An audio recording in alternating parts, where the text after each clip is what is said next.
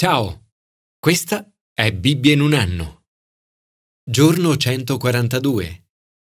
Nel descrivere la sua esperienza a Focus, la vacanza estiva della nostra chiesa, una giovane donna di 27 anni una volta disse uno scorcio di paradiso. Raccontò anche di quanto quella vacanza le fosse mancata l'anno prima. Si era infatti concessa un bellissimo viaggio esotico, ma in quei giorni non aveva fatto altro che pensare e desiderare di essere a Focus. Focus è il momento in cui l'intera nostra comunità si riunisce in una festa celebrativa di adorazione, ringraziamento e lode. Spesso sperimentiamo una grande effusione dello Spirito Santo. È un momento di crescita spirituale, in cui si ascolta un insegnamento pratico e di ispirazione sulla Bibbia e su come vivere la nostra vita. È un momento di risate, di divertimento e festa, in cui per una settimana si gioca, si canta e si balla. Facciamo nuove amicizie e trascorriamo una fantastica vacanza. È davvero uno scorcio di paradiso. La sua preparazione richiede tempo, ma celebrare gli avvenimenti della vita è molto importante. Commento ai sapienziali. Celebrare la bontà di Dio.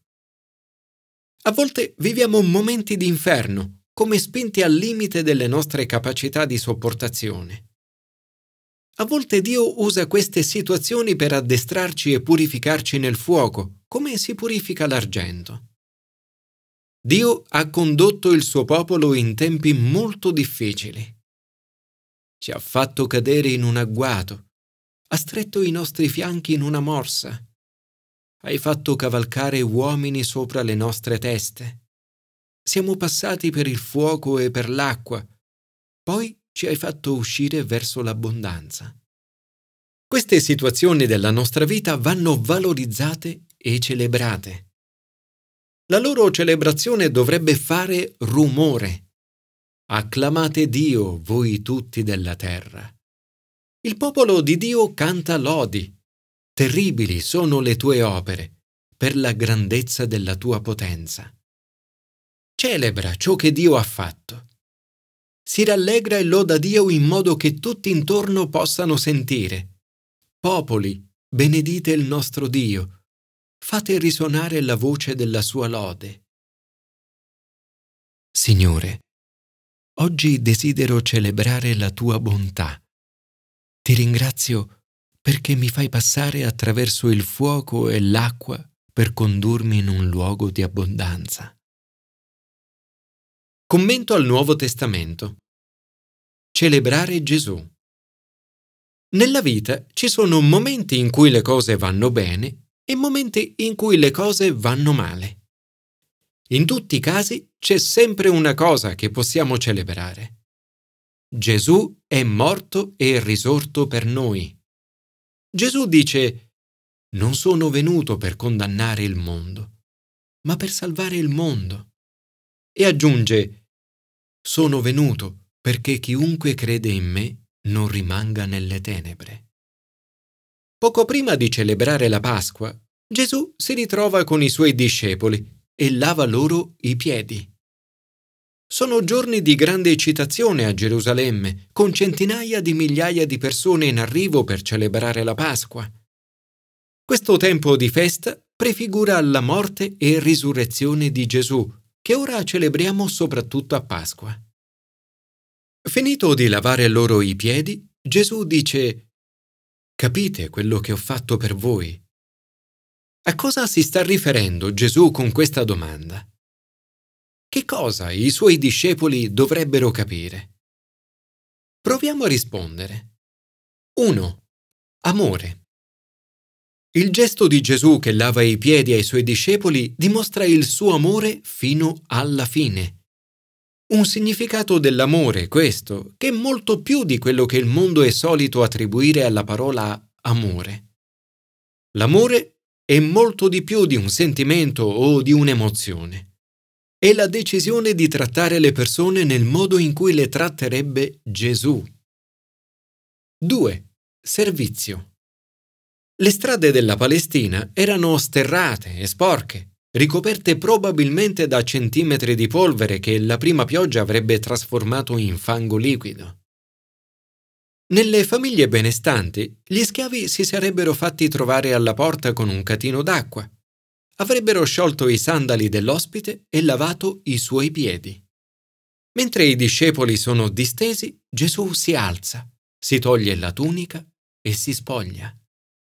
Come uno schiavo inizia a lavare i piedi. Gesù prende il posto della persona che nella società è considerata ultima il posto di uno schiavo, quello che fa i lavori sporchi. Questo di Gesù è un capovolgimento totale del modello di leadership predominante nel mondo di allora e di oggi. Gesù, il Signore e il Maestro, si posiziona come l'ultimo nella società, colui che fa i lavori sporchi.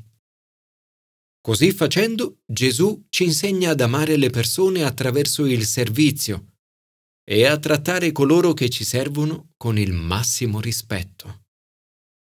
3. Umiltà. Gesù unisce in modo unico l'amore assoluto e il potere assoluto. Il Padre gli aveva dato tutto nelle mani. Innamorato, sceglie di agire con umiltà e di servire i suoi discepoli. Coloro che cercano la propria gloria, come Giuda, vengono ridotti al nulla. Coloro che si esaltano vengono umiliati. Coloro che si umiliano vengono da Dio esaltati. Gesù rivela un nuovo modo di esercitare l'autorità, attraverso l'amore, il servizio e l'umiltà.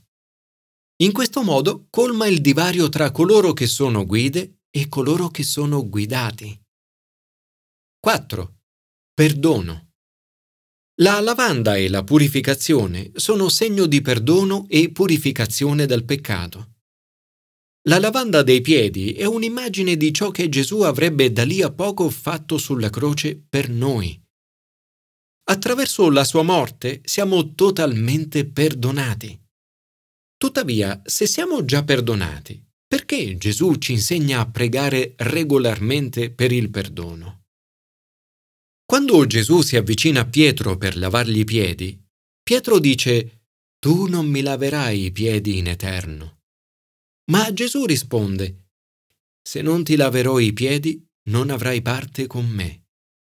E Pietro, Signore, non solo i miei piedi, ma anche le mani e il capo.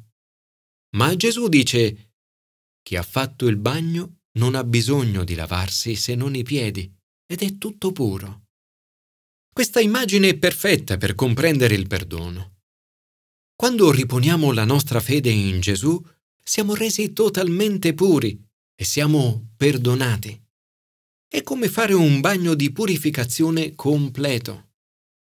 Capiterà a volte di sporcarsi i piedi, cioè di fare cose che offuscano la nostra amicizia con Dio, ma la nostra relazione con Lui rimane sicura. Non abbiamo bisogno di rifare il bagno, di ridiventare cristiani.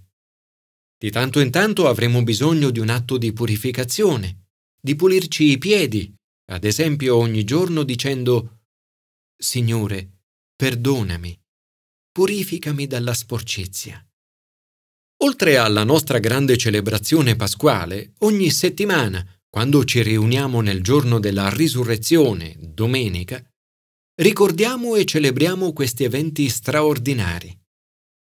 Inoltre, ogni volta che riceviamo la comunione, celebriamo la morte e risurrezione di Gesù. Signore, aiutaci a seguire l'esempio di Gesù, non solo nelle parole, ma anche nei fatti. Grazie per averci dato tanto per cui festeggiare. Commento all'Antico Testamento. Celebrare il successo. Saul inizia la sua luna di miele come re. Lo Spirito di Dio scende su di lui con potenza ed egli profetizza. Dio gli dona grande sapienza nell'affrontare l'opposizione. Sa quando tacere. Ben presto si trova a fare i conti con alcuni uomini perversi. Alcuni si lasciano toccare nel cuore da Dio, altri preparano ostacoli e si comportano da piantagrane. Dio opera sempre con potenza. Tuttavia non mancano e non mancheranno persone moleste che preparano ostacoli e si comportano da piantagrane. Mentre il popolo di Dio affronta la terribile crudeltà di un uomo che voleva cavare l'occhio destro ad ogni persona, lo Spirito di Dio irrompe su Saul. Dio gli concede una grande vittoria e in seguito la saggezza di dire Oggi non si deve far morire nessuno, perché in questo giorno il Signore ha operato la salvezza in Israele. Festeggiano così con grande gioia. Nel suo discorso di saluto finale, Samuele racconta di quante volte Dio ha dato successo al suo popolo ogni volta che ha chiesto aiuto. Li esorta a considerare le grandi cose che ha operato tra loro. In seguito alla preghiera di Samuele, molte di queste si avvereranno. Dice, Quanto a me non sia mai che io pecchi contro il Signore, tralasciando di supplicare per voi. A volte i nostri bisogni e le nostre preoccupazioni riempiono la nostra mente e le nostre preghiere da non riuscire a pregare per gli altri. Pregare gli uni per gli altri è invece molto importante. Il brano di oggi si conclude con Samuele che dice al popolo di considerare le grandi cose che Dio ha operato per loro.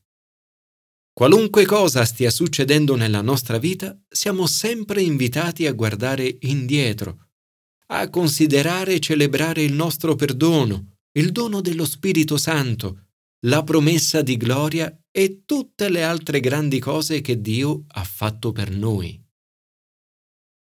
Signore, oggi voglio gettare uno sguardo al mio passato per renderti grazie e celebrare tutte le grandi cose che hai fatto per me.